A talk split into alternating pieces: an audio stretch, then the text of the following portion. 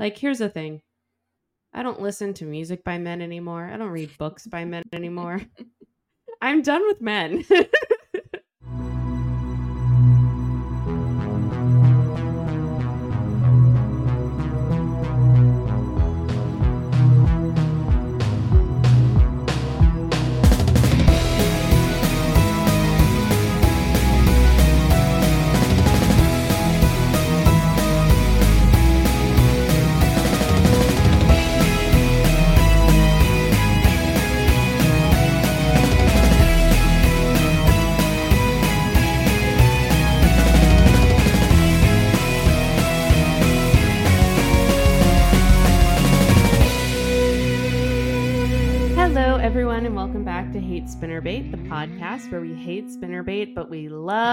Sarah Dessen's character cameos. Yes, and there are some really, really good ones. I can't wait to dive into all of them this week. Like so many good ones. So many. My name is Michael Lan, and with me, as always, is Bethany. Bethany, how are you? How is Ed Sheeran? Um, Ed Sheeran was amazing. It was honestly such a great weekend. Uh, started off by my mom coming into town. We saw Barbie, and it was an 11 out of 10, no Mm. notes. At first, I said 10 out of 10, but the more I think about it and the more I want to go see it again, it's an 11 out of 10, no notes. Fantastic film. It seems like everyone in America has already seen it, but if you haven't, please go see it. It was really great. I haven't. It's you need to go see it. It's gonna be. I can't wait to discuss it with you. You're going to love. I'm like trying to think of the scenes you're gonna love most, and I have like a ranking of scenes that I think you're gonna like text me about after you finish it because you're gonna love it. So that was great. oh my god, I can't wait. Then we went and saw my boy Ed. It was so great. So this is how like lame me and my mom are. Like this is how much like we love Ed Sheeran. So this is the third time I've seen him live with my mom. I've seen him five times live in total now. And I'll be seeing him a sixth time very, very shortly. Um, I'm not done with my Ed shows yet. Got another one coming in a couple of weeks. Very excited. But we haven't seen him in a few years because he just hasn't toured. Pandemic, you know, he was off having kids, living his life. I really respect that. And I respect time off. We love that. Um, and so, yeah, so I haven't seen him live in five years. And he does this whole bit at the beginning because he now does tour with a band for a few songs, but most of his show, it's just him, right? So he's out there with a loop pedal and a microphone and a guitar, and he does the damn thing. So he always says this whole spiel at the beginning about the loop pedal and to explain to you like some people think he's like playing with a backing track and they're not getting live music but you are and he explains to you like how he does it he deletes the loop every night from each show starts a new loop the next show yada yada yada so he does this whole spiel about it and my mom and i literally both turned to each other. We're like loop pedal spiel when he started and i was like wow you know you know you're an ed sheeran fan when you get excited for him to tell his loop pedal spiel. Also this lady next to me laughed at me because and i'm excited to see him in minnesota for this reason. Well i'm excited just anyways because I, I love watching him perform live but he does photograph live differently than he does on the on the studio album and i love the song photograph but i love love love it live that and bloodstream i think live is just like an entirely different experience like it's such a good song live both of those songs and this tour in Nashville, anyways, photograph live, he did not do the whole extended version. And I literally turned to my mom and I was like, that's not the same. It's not the same as he's done it before. And the lady next to me like laughed because she clearly was like, this girl's on a different level. And um, so I was like, yes, ma'am, I am. I, I'm like I'm very into seeing this man live. So um anyways he did add two songs though at the nashville show because like nashville's very special to him he lived there for a while he wrote a lot of music there so he wanted to to play a couple songs he hasn't been playing on tour which anytime i swear to god y'all anytime if you ever want to go to an ed sheeran show and get something special go with me because i swear to god we have a connection. Anytime i go he performs something that he doesn't perform like the rest of the tour. Like it's i, I don't know. I, i'm thankful. Thank you ed for doing that for me. But i swear to god it happens every time and at least once a tour because I usually see him twice a tour and once a tour it, that I go. Sometimes both shows I get special songs. Last tour, Tampa and in Buenos Aires, they were special songs. He did not perform the rest of the tour. Those were the two shows that I were out. I'm just saying, is there a connection? Yes. Anyways, I'm gonna wrap this up because this Ed Sheeran spiel is getting long. But he performed these two extra songs. And so I said to my mom, he's been performing 25 show uh, 25 songs on average a show and in Nashville performed 27. So I'm curious if he cut photographs short because he knew that he was going to have extra time playing those songs. So I will report back everyone after Minnesota if photograph is the long version or the short version. So we'll just see if this is something he's doing this tour or if that was just a weird fluke that night. Um that's been my dissertation on Ed Sheeran. Hope y'all enjoyed. Mike Land, you went to your parents' vow renewal. How was that for you? that was like the most neurodivergent person thing ever. You're like, so she performed 27 shows songs. um, but I'm excited for the, the update, honestly. I know the deed. So what can I what can I say?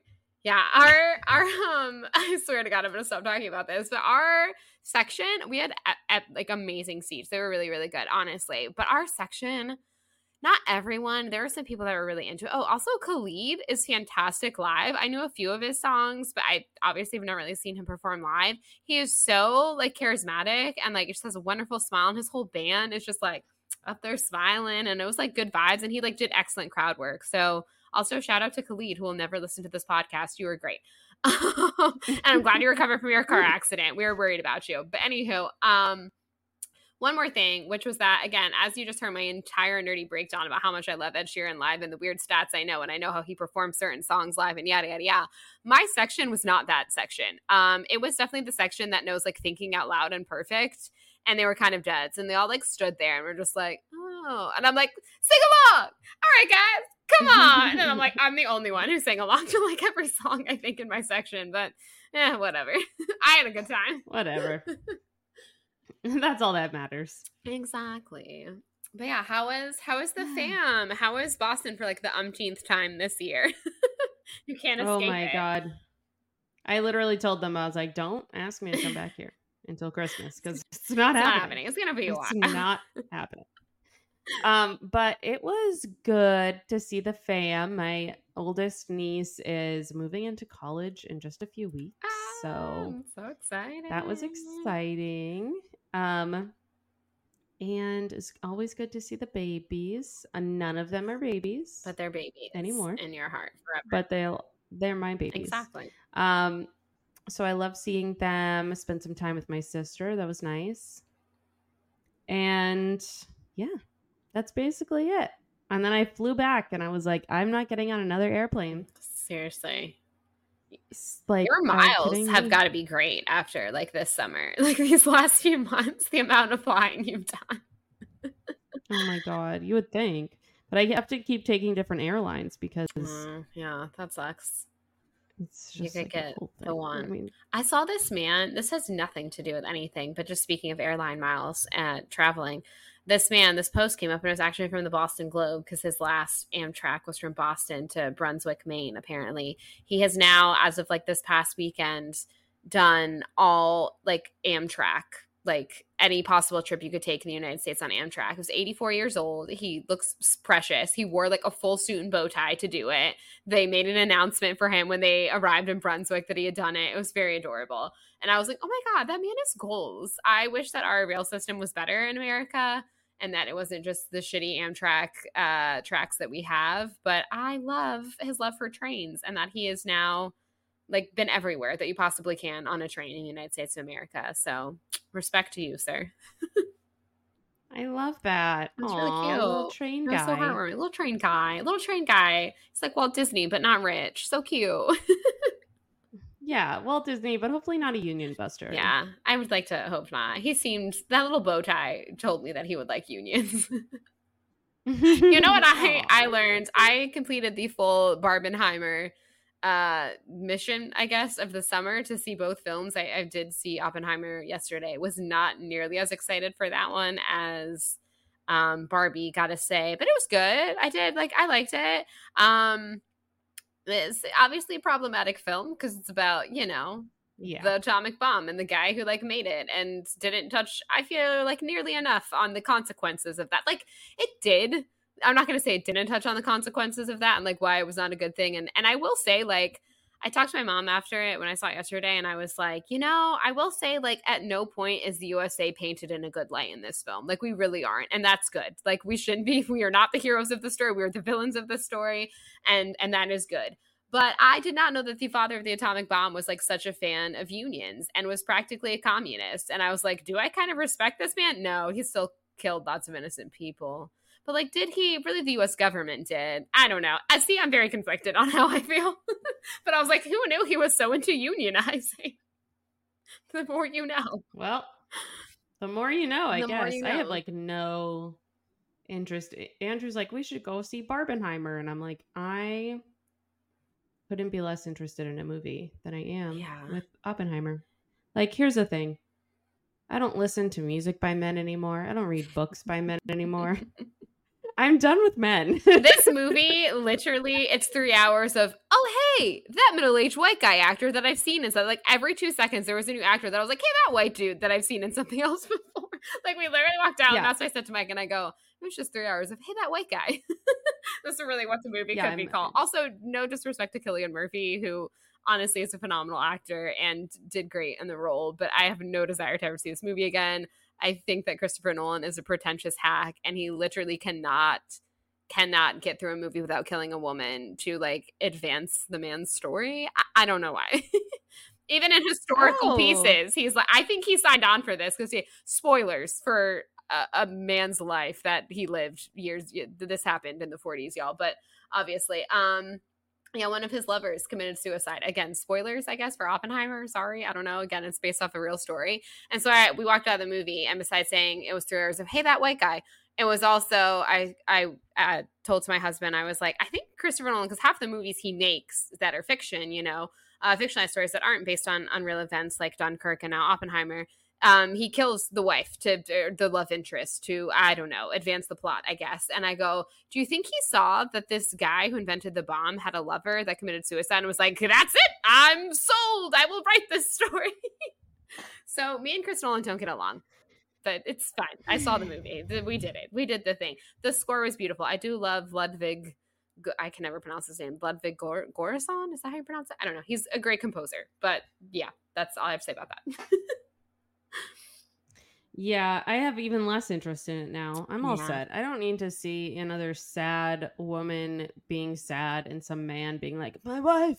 I'm good. And it also like made Ugh. mad, and we really are going to get on topic at any point now. I swear that it was Florence Pugh who played the role because she's very like like mm, one of us, you know. And I was like, why did you agree to this movie? Like, she really doesn't have much of a part. Money, money, yeah, money is the great answer to everything she's not in it much and she d- dies. She has she commits suicide. That's her role. That's her role. So and emily blunt who i also like and again i was like i don't like why did you sign up for this movie? She does have a good bit at the end that kind of comes out of left field to be honest because they don't really set up her character as being this like strong ass independent woman but she does have this good bit at the end but that's about it.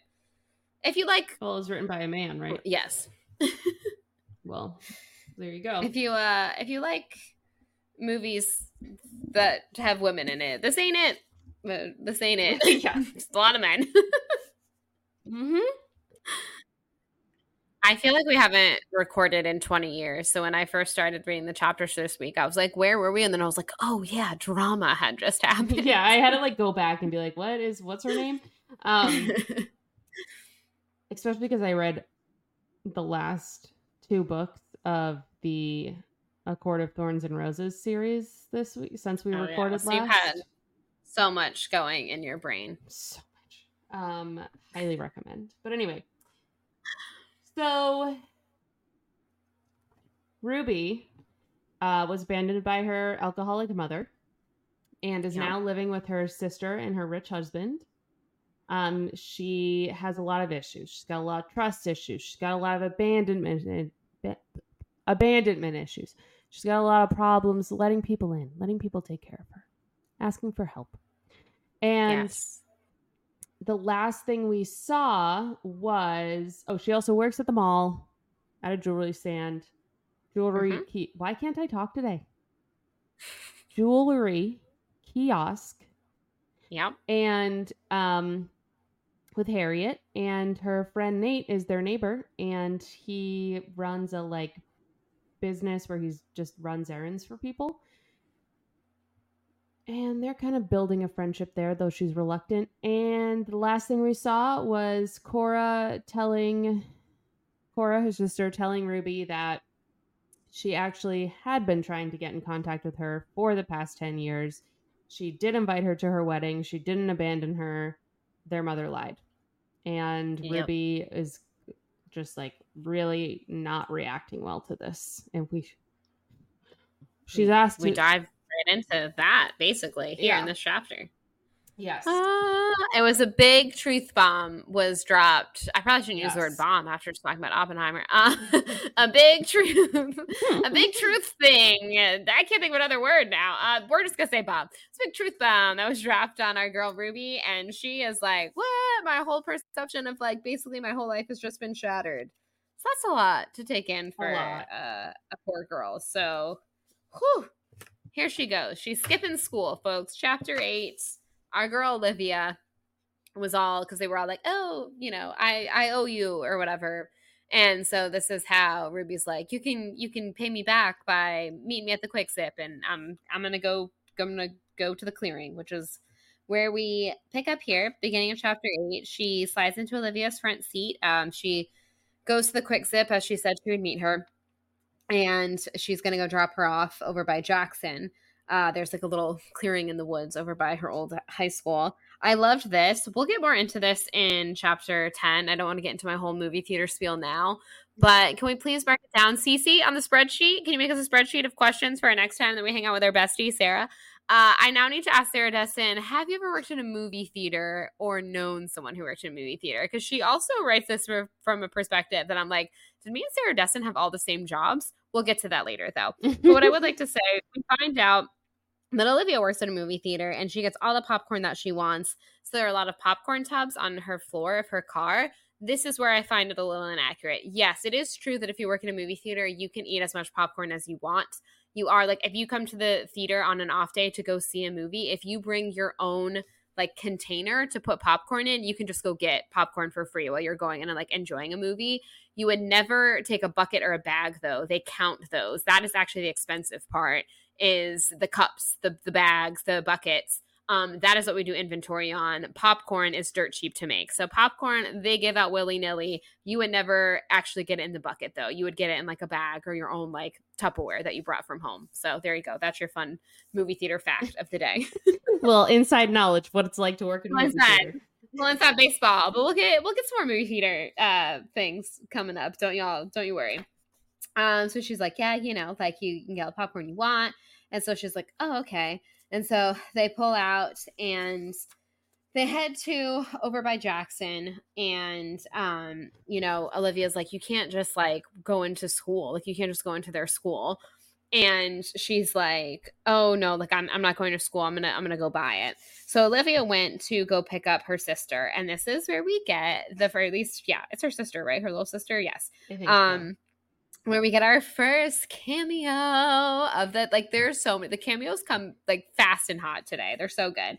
Um so she's picking up her sister. Her sister is practicing for a 5k and it seems like her sister like me is not much of a runner. So she's probably doing one of those like couch to 5ks but wouldn't probably really exist at this point but like something similar like to that so she went a little too hard and, and she's in pain so olivia's coming to help her out give her some advil and so she says that she saw that crazy woman, Kiki Sparks, on one of those infomercials talking about caterpillars and butterflies and potential and setting fitness goals. Next thing you know, she thinks she's Lance Armstrong. That did not age well.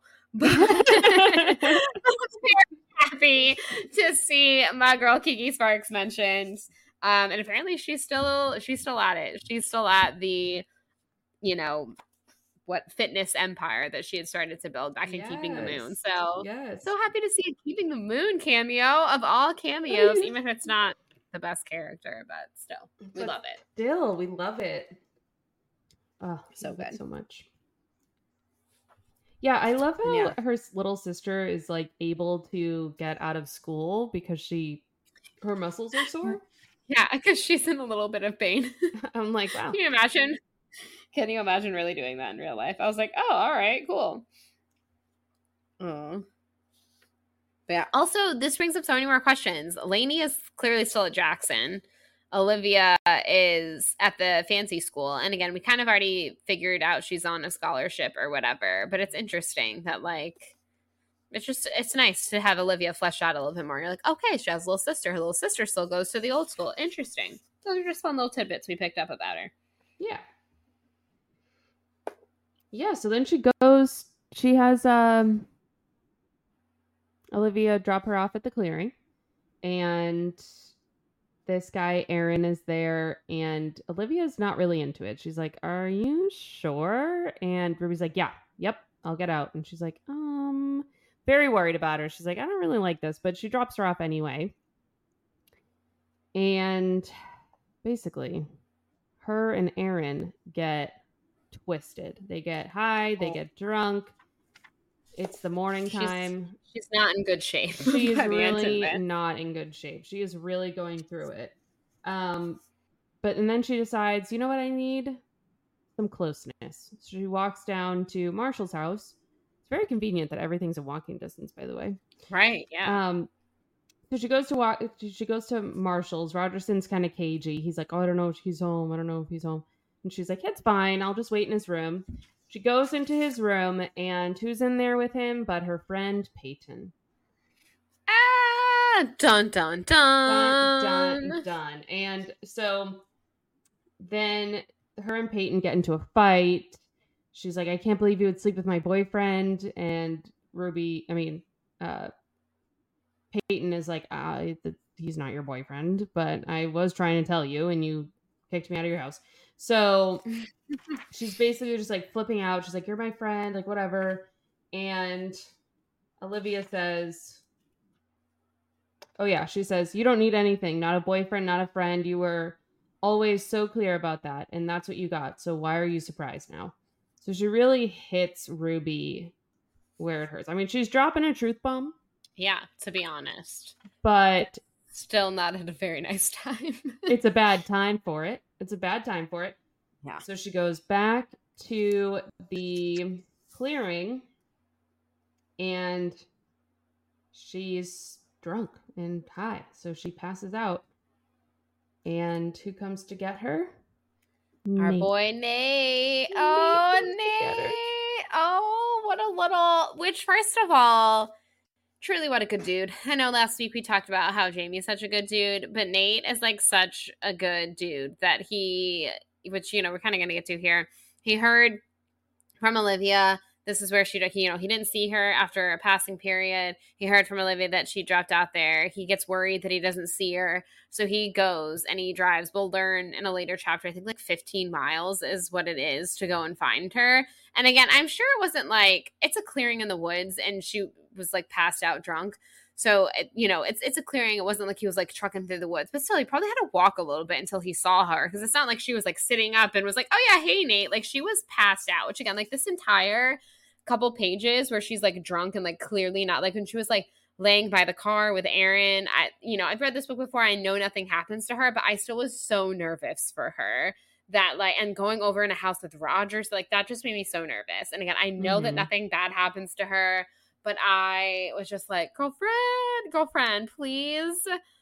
Uh, uh, First of all, it's not a healthy coping mechanism to just go get blackout drunk because you had a bad day. But if you're going to, like, please do it in a safe space. Like, I'm just so nervous that she just went in the middle of the woods and then went to this sketchy guy's apartment and was clearly not in her right mind. I was like, uh, uh, uh. So we all need a Nate in our lives who will come and be a good dude and pick you up and put a sweatshirt on you and put you in his car and drive you home because yeah, I was I was worried for our girl here. It was it was stressing me out a lot.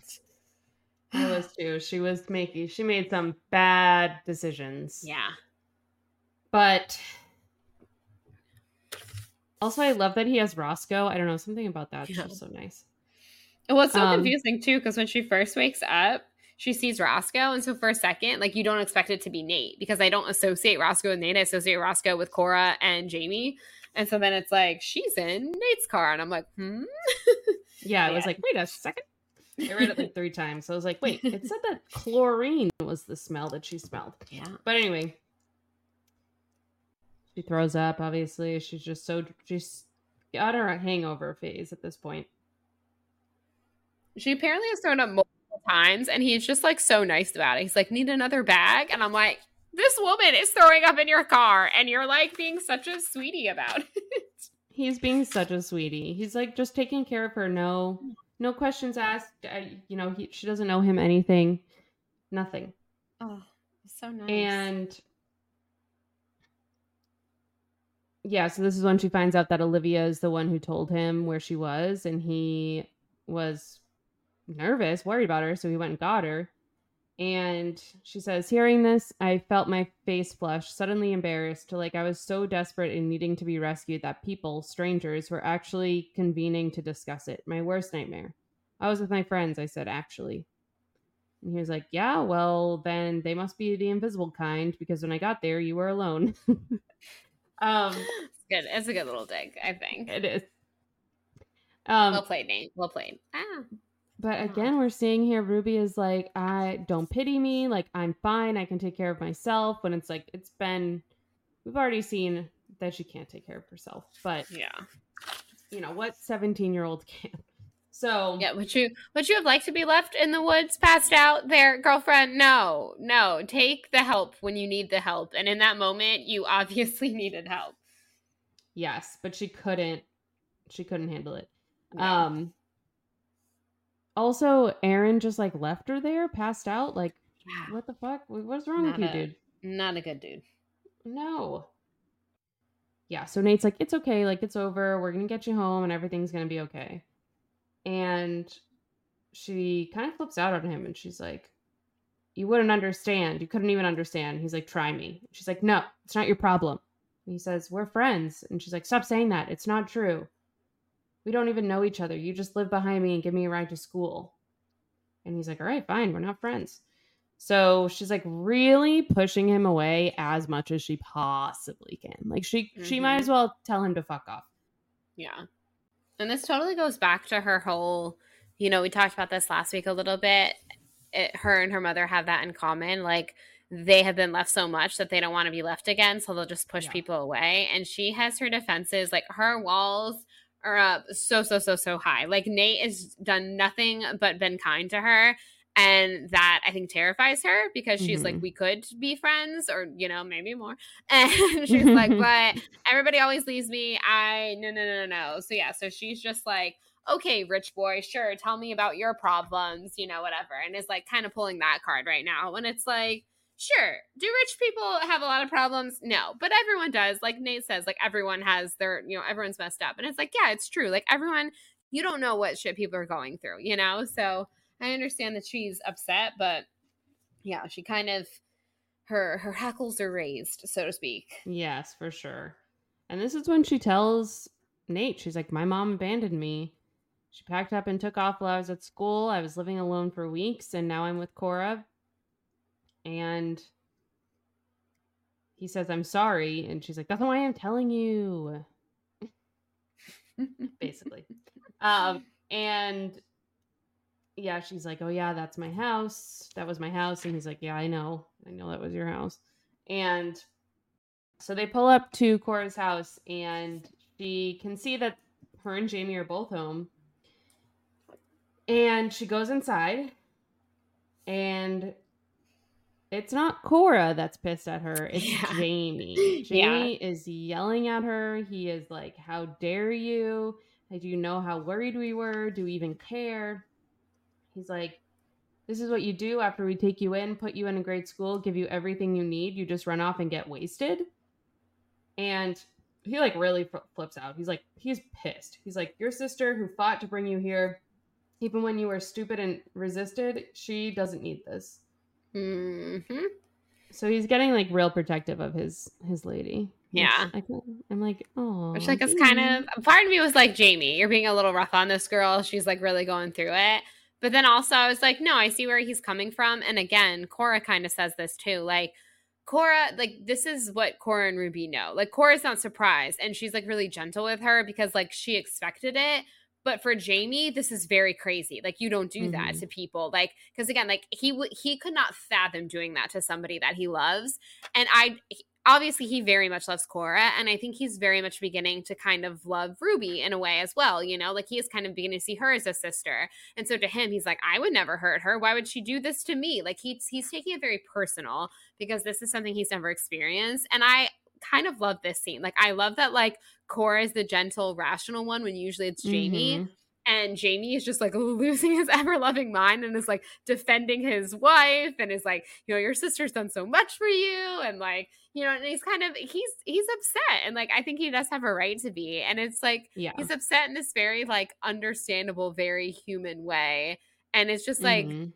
so funny how he just like doesn't get it. You know what I mean? Like Cora and Ruby get it, but he doesn't get this because like that's not what family, you know, so much of this book is what does family mean to you? And like that's not what family is to Jamie. And I I just think that that's it's just a, a very fascinating scene. There's one thing too before she goes in and like gets the talking down from Jamie of all time, which is Nate says, um, hey, and for what it's worth, friends don't leave you alone in the woods. Friends are the ones who come and take you out. And it's like yeah, first of all, great line. Second of all, mm-hmm. damn right. Like surround yourself with people who are going to trek miles to go find you from the woods and put a you swim sweatshirt on you and take you home and not the people like Aaron and Peyton and Marshall who could give two flying fucks about you. So yeah, surround yeah. yourself with people who will take you out of the woods for sure. But yeah, it's just yes. This whole bit with Jamie. I'm just like, oh man, he's so he is upset. yeah, Cora's like, I'm sorry. He she's basically like, he has a really healthy family who communicates. and like, she's like, doesn't they understand. would they would have talked this all out. yeah, he doesn't understand. She's like, they talk about. She like, so there's a line where she says like they talk about everything or whatever. Yes, and yeah it's just like this isn't this isn't a thing that he understands. Not at all. But he also says like who he's like I mean, what kind of person just takes off, disappears, no phone call, not even caring that someone might be wondering where they are? Who does that? And she's like, and, and you know, silence follows, and she's like, my mom. Like in her head, she's like, my mother would. Mm-hmm. And she says, you know, this is when she kind of has this like moment where she says, she's like, "Oh my gosh, like I am turning into my mother." Um, it was almost a relief, this specific truth. I wanted to say it out loud to him, to Cora, to Nate, to everyone, so they would know not to keep trying to save me or make me better somehow. What was the point when the pattern was already repeating? It was too late. Ugh. Uh, oh my god. It's not too late. You're only 17. You're a baby. In the mm-hmm. in the grand scheme of life, you're a wee little baby. You will you have so much time to turn things around. So much time. But Cora kind of comes to her rescue. She um, takes her upstairs, gets her showered, gets her dressed, and puts her to bed and is just like, just go to sleep. And when Cora reaches her hand out to her, she says, Perhaps I was just like my mother, but looking up at Cora's hand, I had to wonder whether it was possible that this wasn't already decided for me, and if maybe, just maybe, this was my one last chance to try and prove it. There was no way to know. There never is, but I reached out and took it anyway. Yes. Sometimes you just got to take that first step. You can do it, yes. Ruby. I have faith in you. You can do it. You can do it. Uh... I always think of this quote and I hate that I think about it because it's J.K. fucking Rowling, and damn her.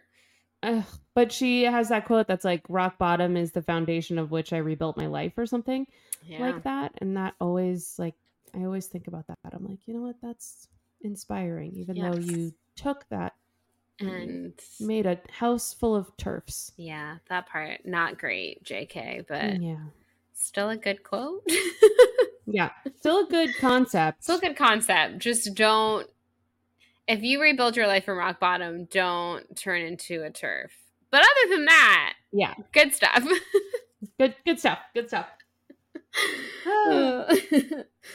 Chapter nine, baby. Oh my god, look at us. We're thriving. Did I, I take you all on a dissertation of watching Ed Sheeran live for like 20 minutes? Maybe. But we flew, flew through that first chapter, so I'm still proud of us.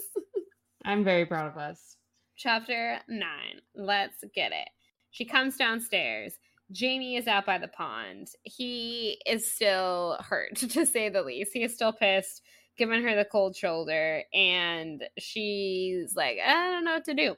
They're also talking about, um, she talks about how when it gets cold, the fish like burrow down because that's how they like preserve themselves during winter. And so she's saying like it's dark and you, you kind of can't see. And so Cora says he's not going to come to you. And she's like you're gonna have to go to him. And she's like uh, and so she says i can't. He hates me. And she's like no he just disappointed you. And she's like with him that seems worse. Like the last thing she wants to do is disappoint jamie which is yeah it's it's understandable. This i think is where she kind of explains that like she's like sorry their family is just healthy and they communicate and they're you know um so you're just you're gonna have to kind of go to him and explain yourself. Um so she says that she kind of talks about like last night how she you know went to bed or whatever and um jamie comes in at this moment. He basically is like hey cora and just like cold shoulders her and heads out. So she's like oh yeah i done i done really messed up. And so she's like cora tells her you know he'll work things out. He's just really hurt right now. She's like i really didn't mean to hurt him and then she says, um, I said as a lump rose in my throat, I was suddenly embarrassed, although whether by the fact I was crying or crying in front of Cora was hard to say. And I love that, like, the fact that she disappointed Jamie is really upsetting her because it's like, yeah, see, this is what making connections is. It, like you feel for people, and that's good. That's a good thing. Empathy yeah. is good. but I think yeah. to her, she's like, what is wrong with me? Why is this like making me want to cry? And it's like, no, that's that's what we call growth. So we're proud of you, Ruby. Yes.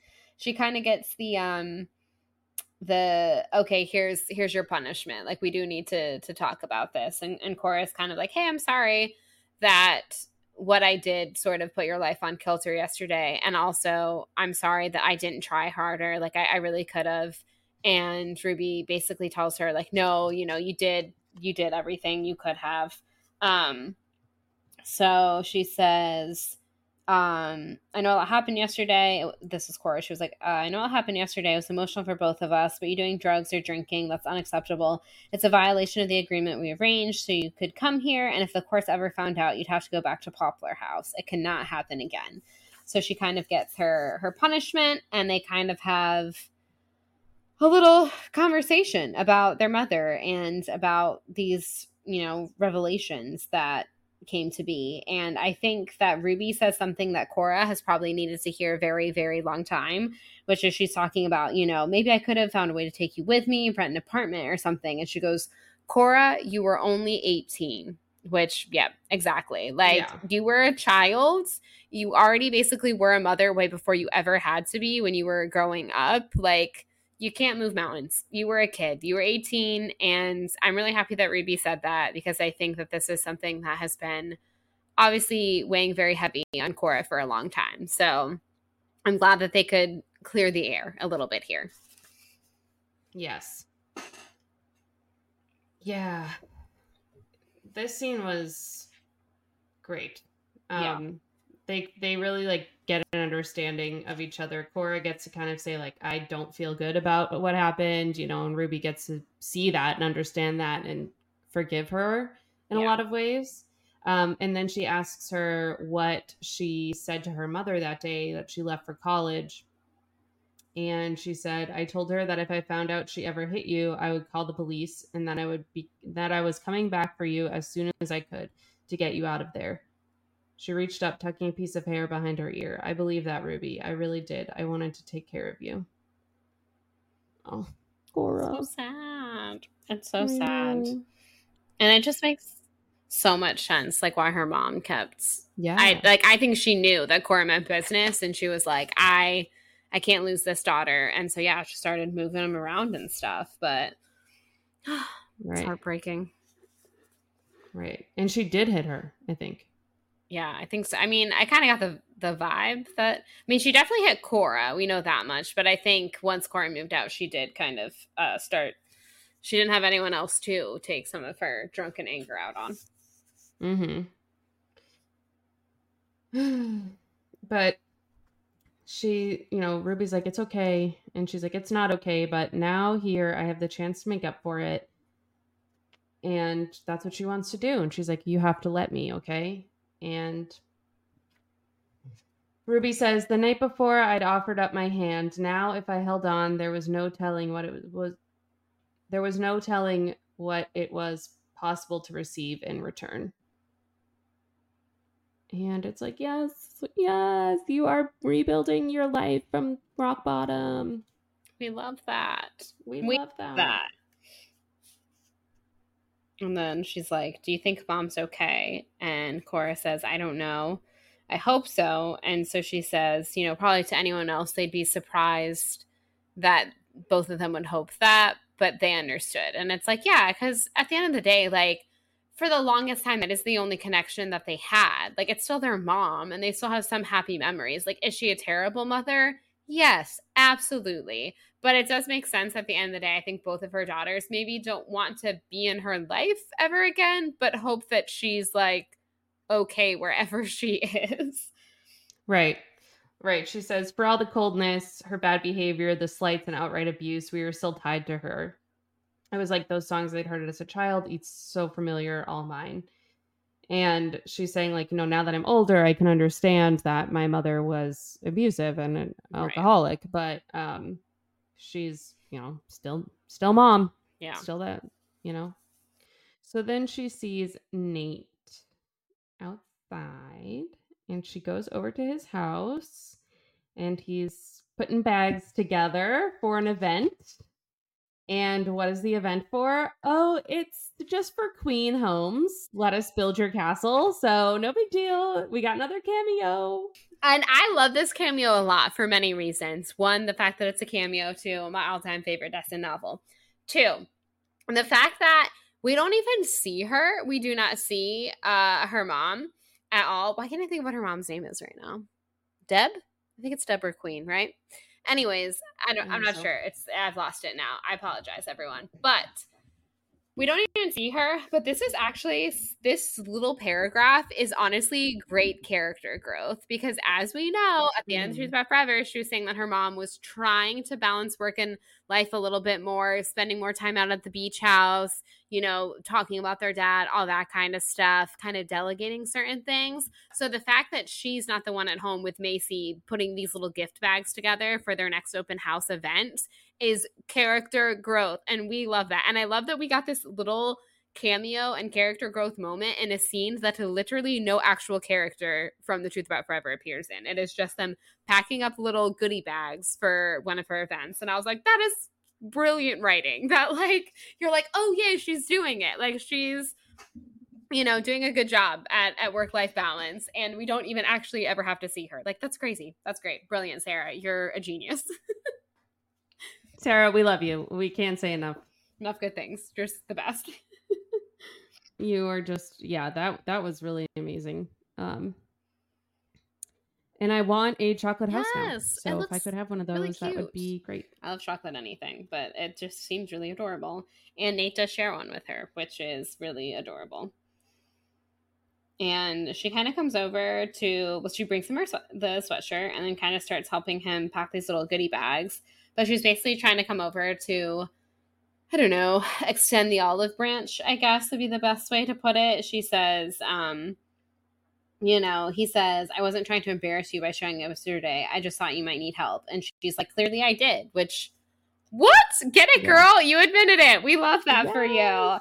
And she's like, if you can't, if you hadn't come, who knows what would have happened? And it's like, yeah, exactly. So that just makes me so happy. And then he asked her a question that kind of throws her, which is, what was it like living alone? And she kind of explains to him, like, honestly, at first it wasn't that bad. And then, of course, because she was a 17 year old girl who was trying to go to high school full time and work her mom's job and pay bills and do all of that stuff, it she she couldn't keep up, and it it kind of turned into a disaster. Um, but yeah, she he kind of throws her with that question. It's not what she was expecting, so she just kind of tells him the truth. Mm-hmm. And then we get the one, the only Mr. Cross yelling mm-hmm. at Nate to hurry up. He's not moving fast this enough. Awesome. Blah blah blah. And it's like, well, what the fuck are you doing, dude? Why aren't you helping him then? If you're so far behind. But of course he's not. He's just yelling because that's the kind of guy he is. And do you think Do we think he pays Nate? Because basically he says like his dad runs this business by himself with the help of Nate because he seems like one of those dicks who is such a rich person that like how dare he hire people to, you know, like because that would take from his money. Mhm. So I was like, all the things Right. that Nate does. Like again, Nate's one of those people who I think like doesn't have time to be a teenager because he's so busy doing this. I'm like, does he get paid for this? Or is his dad like one of those people that's just like, I put a roof over your head, that's your payment, you little ungrateful shit. Yeah, exactly. Like I paid for your Right. school, blah blah blah. I do all the basic necessities that I have to do as a parent. Be grateful. I signed up for the Yeah, like what? But anyway, Terrible. I'm just so curious about that. It's I don't think it's ever stated, but just something I thought of. Ruby's like, I owe you. And he's like, You don't owe me. But that's her thing. She's like, she feels like you have to do like a one for Yeah. one, like a tit for tat. Like you have, you can't be like indebted to Mhm. anyone, even though just friends. That's you just friends are just friends. Like you just do things for each Yeah. other. You don't keep score. But he's like, okay, well, you'll get me back. We have time. And so then they go out there to where Mr. Cross and he's starting to yell at Nate, but then he sees that Ruby's standing there. So he gets real creepy. He gets really So uneasy. weird. Or she gets really uneasy. He like puts that fake smile on. He's like, "Oh, your brother-in-law. There's some news he might be going public soon with his company." And it's like, "None of your business." And she's like, "I honestly have no idea." Um, because why would she? By the way, Just saying. Like she's 17 um so yeah he's wicked creepy he's just like staring at her giving her the creeps and so she leaves Ugh. He gives me the creeps, so I don't blame her for being disturbed by him. yeah he gives me the creeps as well I feel for you, Nate, and you're just such a good guy with a really good outlook on life, which Yeah. we're about to get to in a wee bit. He also says that he has he loves his u swim sweatshirt because there's no way he's going to be able to go to the university. And um, it's because he's not swimming anymore. And of course we don't know why he's not swimming. He says he did it in arizona but he doesn't do it here. He doesn't like it as much. Um, but yeah he's not even gonna be going to college. He's just I'm sad for you, gonna be stuck with this this, guy. Dick of a father. Nate, you deserve so much better. you deserve to go to the university and swim Yes. Swim, little buddy, swim. you can do it. You Uh, do it. She is back at work and she's kind of double working. She's working on her school assignment while she's at work. She's asking Harriet and Reggie, we ship it, um, what yeah family means to them, which we have a little bit more intel about Harriet and Reggie this way. Harriet says not speaking. Reggie is just baffled by that. And Reggie, of course, because he's like this nice, chill dude, was like, comfort maybe, history, the beginning of life.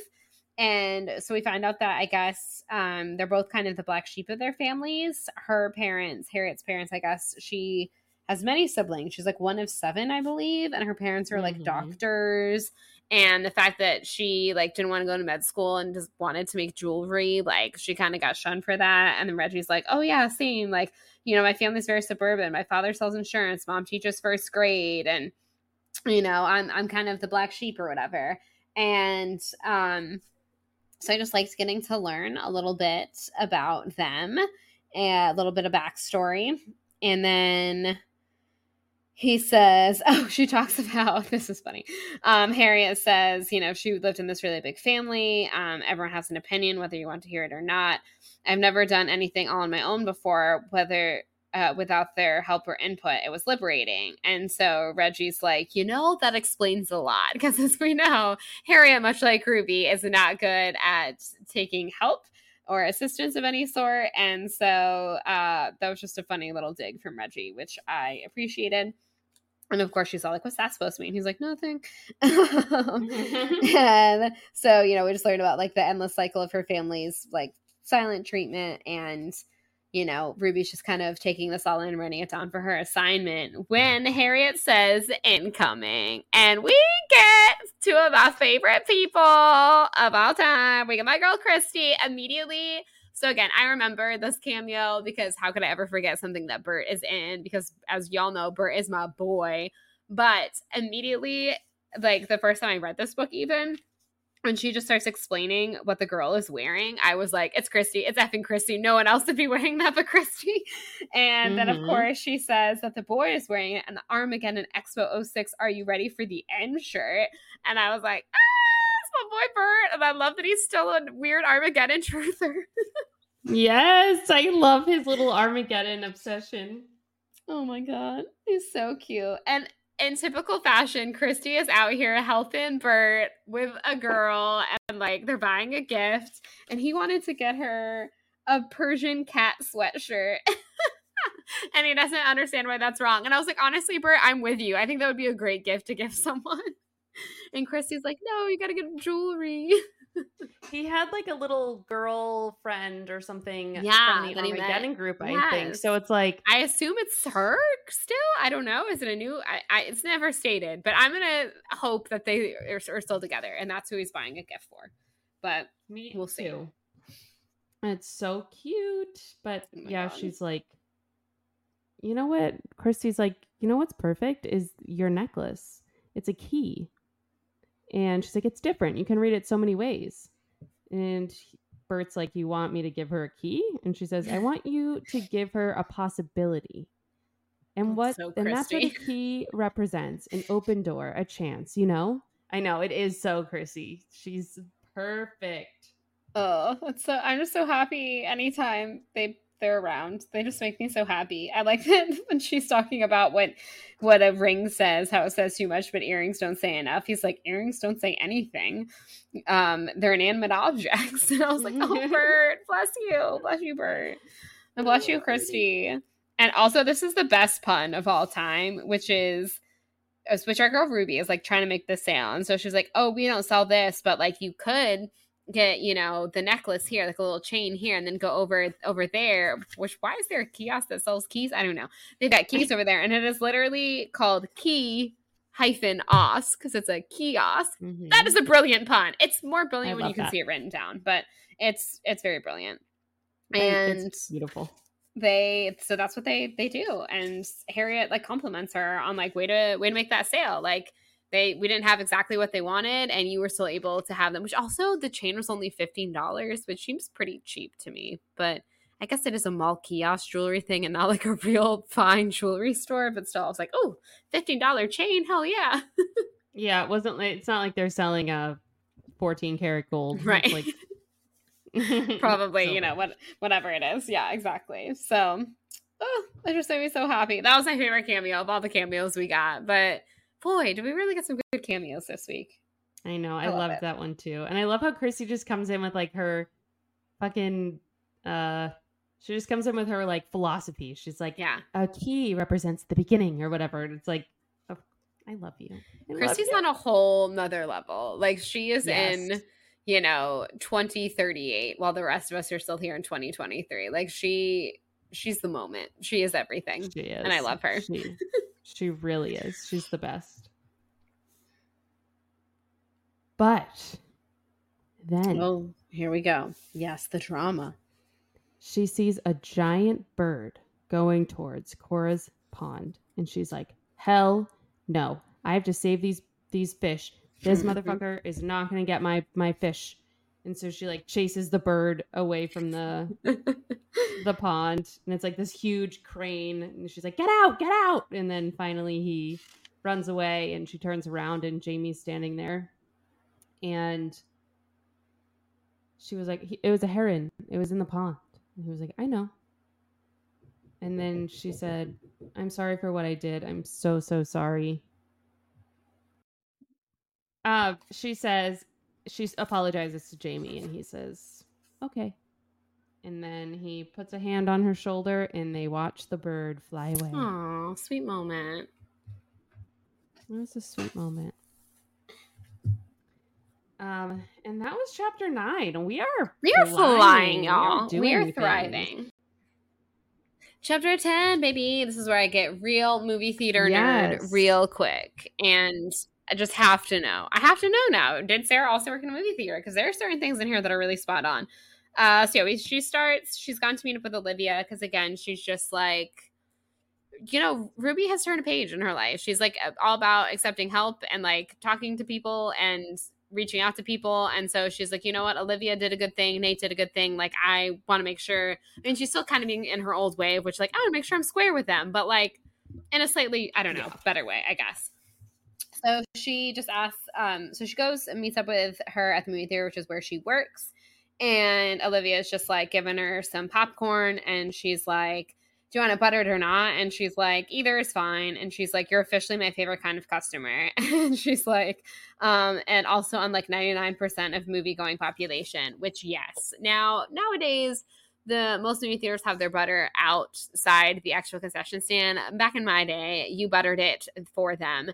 And she is not wrong when she talks about how particular certain people are about their butter and how much of a pain in the ass it was when it was like, frickin', you know, the latest Harry Potter movie had come out and you're working at 3 a.m. and you have been busy all night and someone is like, um, can you layer my butter? And you're like, literally step on a Lego. Okay. No, I don't have time to layer butter right now. So I just loved the accuracy of the butter. We learned that Olivia's dad is the manager. Also, this entire bit about Saturday mornings being the kitty shift, 1000% accurate. Actually, in the summer, um, I can't speak for all movie theaters, but Regal's at least back in the day, I used to work for Regal. Um, they did the the kid movies in the summer, so it was like a summer series. They would play old movies um for cheaper, and again, parents are just like desperate to get their kids out of the house and entertain them for a little bit. So they'd come, and it was just they made a mess in the theater. It was always a disaster but kids are cute. um, so you can't get mad at them because it's better than like when yeah. drunk people made a mess of the theater and you're like, you do know better. Children do not. So that is all very accurate. The Saturday morning being that everyone just complaining about prices all of the time about everything is the most accurate thing ever. And it's so annoying. And it's like, yes, we understand that this is all overpriced, but like what she says is true. Most of the money comes from concession stands, which is why I will never complain about getting something from concessions. Um, by all means, sneak in food and candy if you want. No one gives a damn. But I have AMC A list, so I pay a monthly subscription basically for the movie theater. I love the theatrical experience not as much as Christopher Nolan does. He's a real douchebag about it, but like a normal amount. And I want movie theaters to always exist. So I never have any qualms paying for overpriced concessions because that is what keeps the lights on at a movie theater. That is how they make their money. Please do not be mean to anyone. If you're ever going, this is me getting my soapbox. If you're ever going to an opening weekend of a movie, please be nice to your movie theater staff. They are overtired, they are overworked. And yes, they also know that the popcorn is $8. They also think it's ridiculous. But again, that is how a movie theater makes its money. So yeah, be nice to them. Um, I very much always try. It's not so much a big deal here in, in Savannah because no one goes to our movie theater. It's wild to me.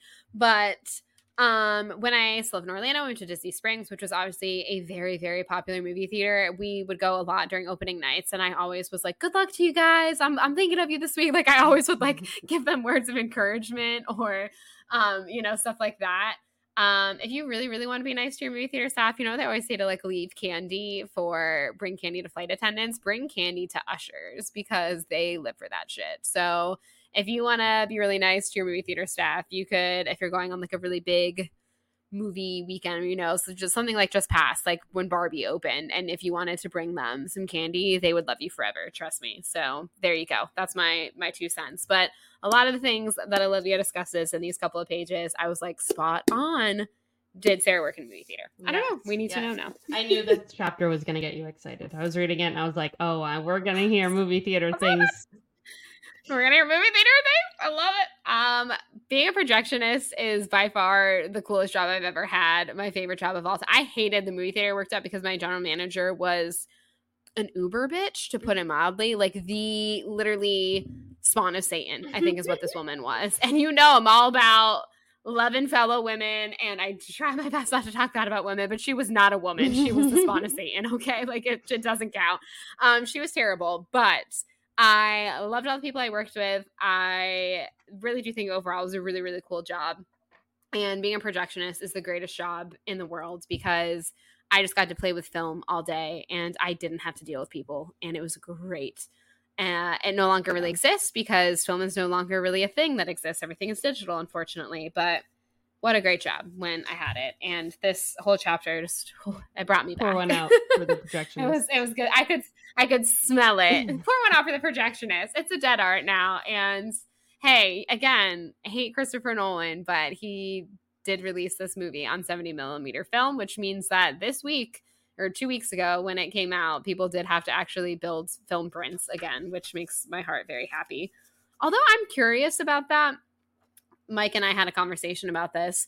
So he put out 70 millimeter film, 70 millimeter film, um, and 70 millimeter. Certain theaters, I think in IMAX, still have it, um, which the film barely fits on the platter. They actually couldn't do previews because it's too long of a movie, like to, to put a trailer pack Absolutely is what it's called not. with it. So I'm curious, somewhere like Disney Springs, that has a 70 millimeter projection. Um, it's a really weird theater. You have to like enter it from the back. But anyhow, they have a projection in there that has 70 millimeter film. The rest of their theater is digital.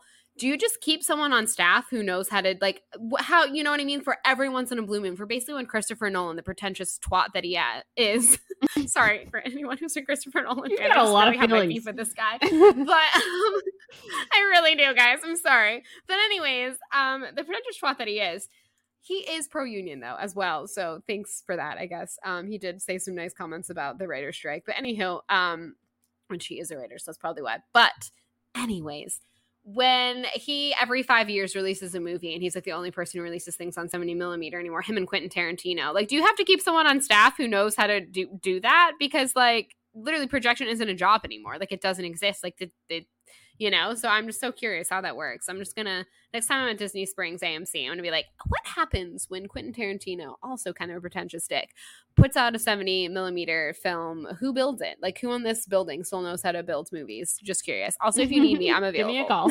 I miss i miss i miss building movies. Give me a call. I, you don't have to pay me. I will like literally do it for free. And they'd be like, "Ma'am, we're gonna actually ban you from the premises now. We're a little bit concerned about your sanity."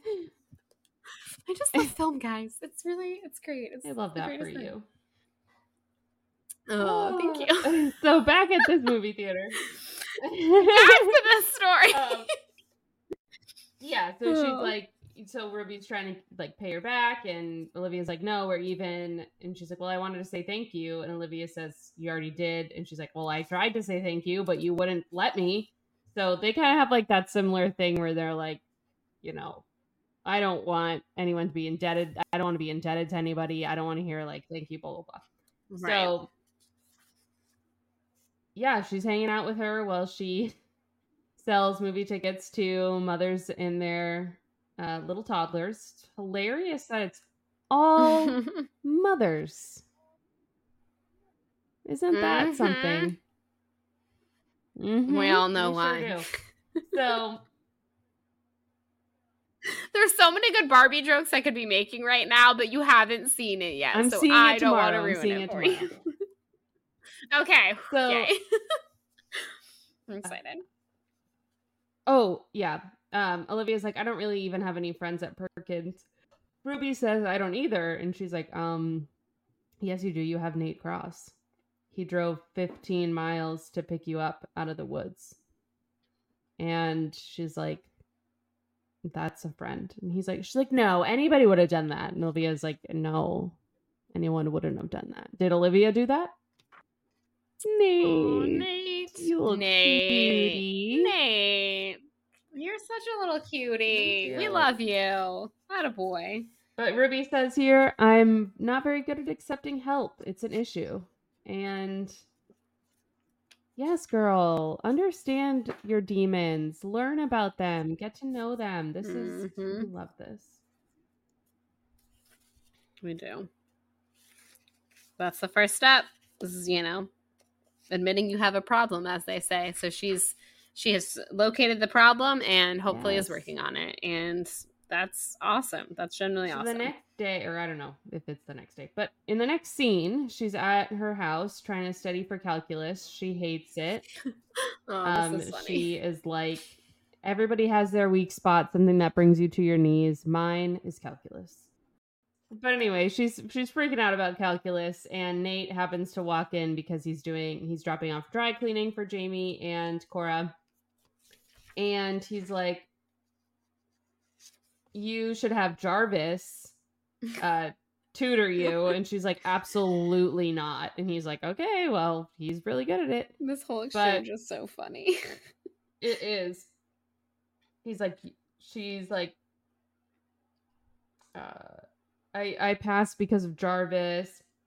She's like i'm not that desperate. And he was like didn't look that way when i came in. Um and yeah she's like he's like, you need Jarvis quickly, and she's like, that's what I don't need. And like, I wouldn't want to be tutored by to Jarvis be honest, either. So yeah, I'd be like, it. I will actually just fail calculus. Thank you so much for the offer, though. But then she says, Can you imagine actually asking Jarvis for a favor, not to mention owing him anything? He'd make my life a living hell. And Nate's like, Oh, right, I forgot. You have that thing. She's like, What thing? And he's like, The indebtedness thing. You have to be self sufficient. Can't stand owing anyone, right? And she's like, um, well, yes. Just like called out. yeah, she's like, oh, this doesn't sound as good as I thought it did. Um, but he's like, well, let's go run run errands. So she goes out on his uh his daily job runs with him. And this because they're falling in love. They're falling in love. This is honestly very fascinating. Like the little tidbits that so they yeah. they yeah, they're just going to like they go there's these cats that scratch the hell of them. They go drop off dry cleaning here, do this there, and she was saying like it's so weird. He he tells her that like he honestly hasn't met most of these people, and she's like, "That's so weird though, because you're in like such a private like you go into their house, and that is such a private like all these things he's discerned from these people that he's never met, and he in his view he's like, oh like I don't really know these people, and she's like, you do though, like look at all of these like personal things you have learned about these people from being in a very personal place of theirs. And I just, it's kind of a fascinating job to me, I guess, that like, yeah, I, lo- I love like all the little tidbits that he like picks up on people. Um, he tells her, so when they finish up the little cat one or whatever, it's the one cat, Lyle, gets her really good. And so he says, I love that she's like, you don't have to do that. The whole positive spin on thing. And he's like, What's the alternative? He asked, hating all creatures, which I loved. But I loved his whole, like, he kind of tells her his whole philosophy, which is like, um, she's like, No, but you don't have to give everyone the benefit of the doubt. And he's like, You don't have to assume the worst about everyone either. The world isn't always out to get you. And she's like, In your opinion. And he said, Look, the point is, there's no way to be 100% sure about anyone or anything. So you're left with a choice either hope for the best or just expect the worst. And it's like, yeah, like right on. Exactly. Like the world is a really awful place. But if you go around thinking that every day, you're going to drive yourself mad. So you might as well be like, you know, I accept it. There's a lot of awful things out there, but there's also a lot of good things about humanity. And yeah, I just love I love that they're kind of like yin and yang about this. Like Ruby definitely expects the worst out of everyone and Nate's like, well, you know, it's a cat. A cat's got claws and it's going to do that. Like what can you do? yeah. I'm trying to be more like like Nate, but I am unfortunately a lot like Ruby. it is so. it is hard to be Nate all the time. I try yes. my very best, but I don't always succeed. no. I also want to say um she's like, we're going to the pharmacy or the dry cleaners. And when she says the pharmacy, she's like, shocking how many people were taking antidepressants. Not that I was judging. And I'm like, that's so 2006 yeah. because in the year 2023, everybody's taking antidepressants and we're all talking and we're all it. talking about it. So, I, you yeah. know, and I love that. I love that we're all just very open. You're like, oh, what are you on? Oh, okay. You're, what's your dosage? Yeah, that line I immediately was like, we're gonna just end up discussing this line. I was like, oh, yeah, it's a very 2006 outlook. How many people mm-hmm. are on? Mm-hmm. Which also, though, like, it uh, really does make sense. Like, all of these people, you know, needing these errands run. It's like, yeah, of course. Like, their lives seem very stressful. Of course, they're on antidepressants. You know, if they need, right. if they need these errands run for them. There's a, it's, it's a mad world out there. Okay, there's a lot going on. Also, there's no way he would have been able to pick up her Xanax prescription for yeah. her because you need to show proof of identification. Yeah. So it's like also slightly inaccurate because you you yeah. would have to be or it, you have to be like you or like a significant other, like someone who like like Mike could pick yeah. up my prescriptions, but like yeah, you have to like sign for them. It's a whole thing. It's a whole thing. I'm a bobber. yeah, they had they like write it down on a chart and stuff. So I don't really know what the point of it is because people get addicted to opioids from getting surgery like every single day, but okay. But sure. Sure. Also, this woman who takes Xanax, she has a bunch of pictures of Hollywood actresses in bikinis and a piece of paper above them in black marker that says, Think before you snack. And I've been there. I've done shit like this. I know this was super common, and that is so sad. Yeah. I'm, I hope we've all moved past that point in time. I hope so too. I hope that that's something that stays in, you know, 2006, 2008 ish, whatever, before 2010 times. Yes, hopefully. But so then he's like, all right, this next one is going to be really cool. And he takes her to this like high rise apartment building and they go upstairs and he's like, it's a mystery. I don't know who lives here. The house is like pristine. There's no personal touches at all. Um, she's like, well, there's a root beer cap on the counter. And he's like, yeah, I left that here the last time I was here as a test. so like, Which I love that he did. That's so funny to me. know. I, that's something I would have done too. Right? Like, I'm gonna leave this. So I love that. But he's like, it's probably a rental or some company owned thing for visiting executives, which it probably is. That is Right. probably what it is. But it's like, does Batman live here? right? Is it, is it Batman? yeah, and then they go outside and he rubs Boyd's balm on her cat scratches. Friends don't get e- give each other ginkgo. They also don't rub Boyd's balm on each other's scratches. So I'm just saying, um, yeah, there's something going on here.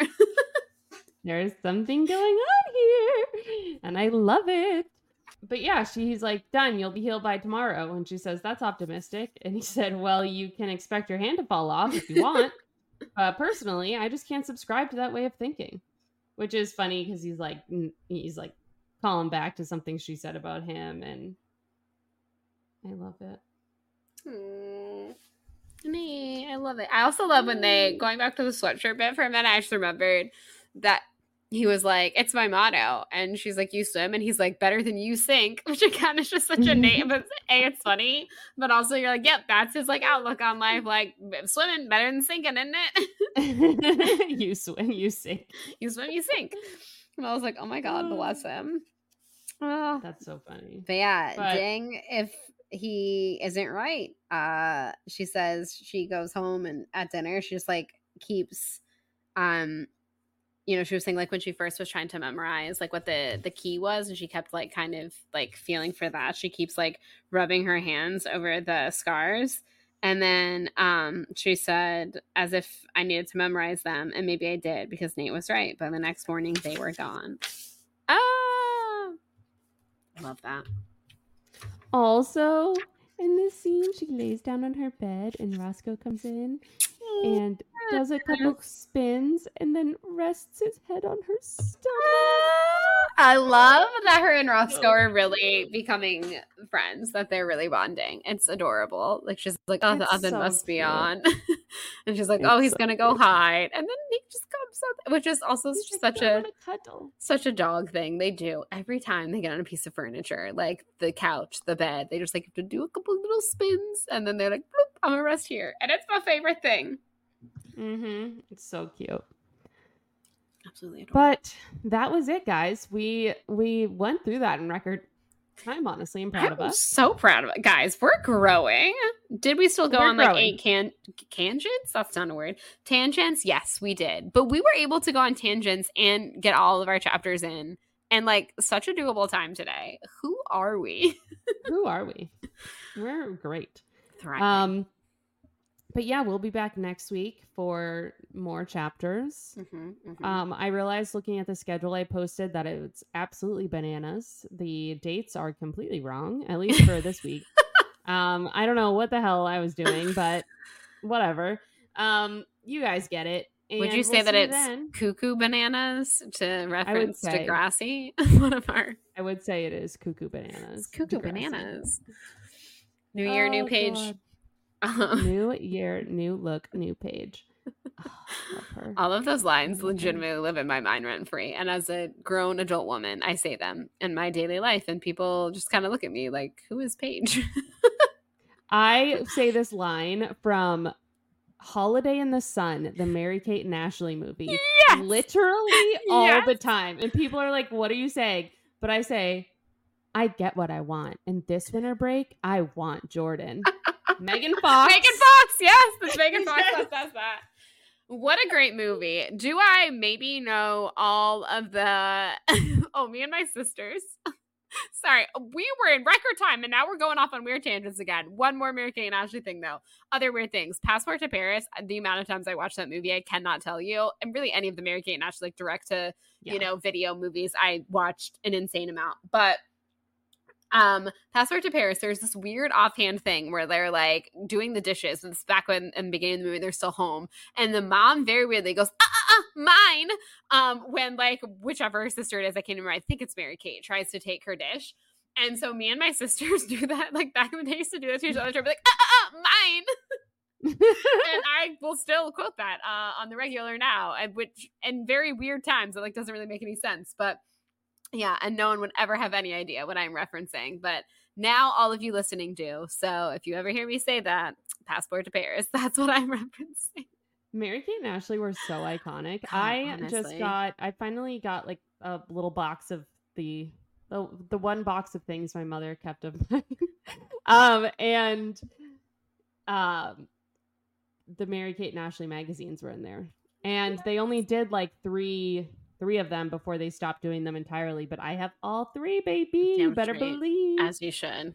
Ah, Gosh, yeah. I I owned every movie. I Mhm. was obsessed with them. Loved them dearly. they had a clothing line at Walmart. Yes, I had those clothes, you better definitely believe. definitely had some of that. Absolutely.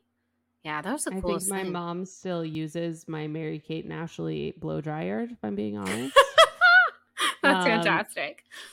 it might be lit. It might light on fire at some point, but It so could, far so good. but it's doing So all good. So we'll call that a win. Well, I hope you all go use your Mary Kate and Ashley. This time it is my husband that is coming in. Everyone, I, my house is not haunted, or maybe it is. Beware of hitchhiking ghosts. Um, Haunted Mansion wasn't great. It was all right. Saw that too. I've seen a lot of movies recently. Anyways, Oh, I figured it was gonna suck. I was like, that's not gonna be good. It's like the but the guy, the what was his name? Like LaKeith, I think. He's been uh, he's like in like um sorry to bother you and, and stuff like that. He's great and the director uh, directed uh Dear White People, I think. And so I like kind of had hope um because I really like the Mm. cast, but it it's like a solid it like Mike and I were like it's good, not great. That's how I would describe. it. Like it's solid. Like it was worth seeing, but like I'm not going to rush out to see it again probably anytime soon. But anywho, Was Yeah. it better than the Tower of Terror movie? Yes, and better than the 2003 Haunted Mansion movie, in my humble opinion. No offense, Eddie Murphy, but definitely thought it was better than that version of it. I don't know what Mike is doing, but anywho, um, everyone go see Barbie or Haunted Mansion, or probably don't go see Oppenheimer. Christopher Nolan doesn't need your No, money. don't, don't, don't bother. Don't bother. You want to feel joy in your day. You don't want to be like, oh, the Ugh. atomic bomb. You don't want to be sad. Go see Barbie. Barbie also kind of made me cry though, but like in a good way. but anyways, it's great. I loved it. But it didn't. No, it made me happy overall. Can't wait. But yeah, I can't wait for you to see it. I'm so excited. But anyways, everyone, enjoy your week. Take care of yourselves as always, and we'll see y'all real soon to read some more about Ruby's journey. And yeah, that's all I got. yeah, yeah. Yeah, Have a great weekend or whatever. yeah. Have a have a great week, weekend, all the above. Enjoy your life. Okay, Enjoy bye. life. Enjoy your life sounds so final.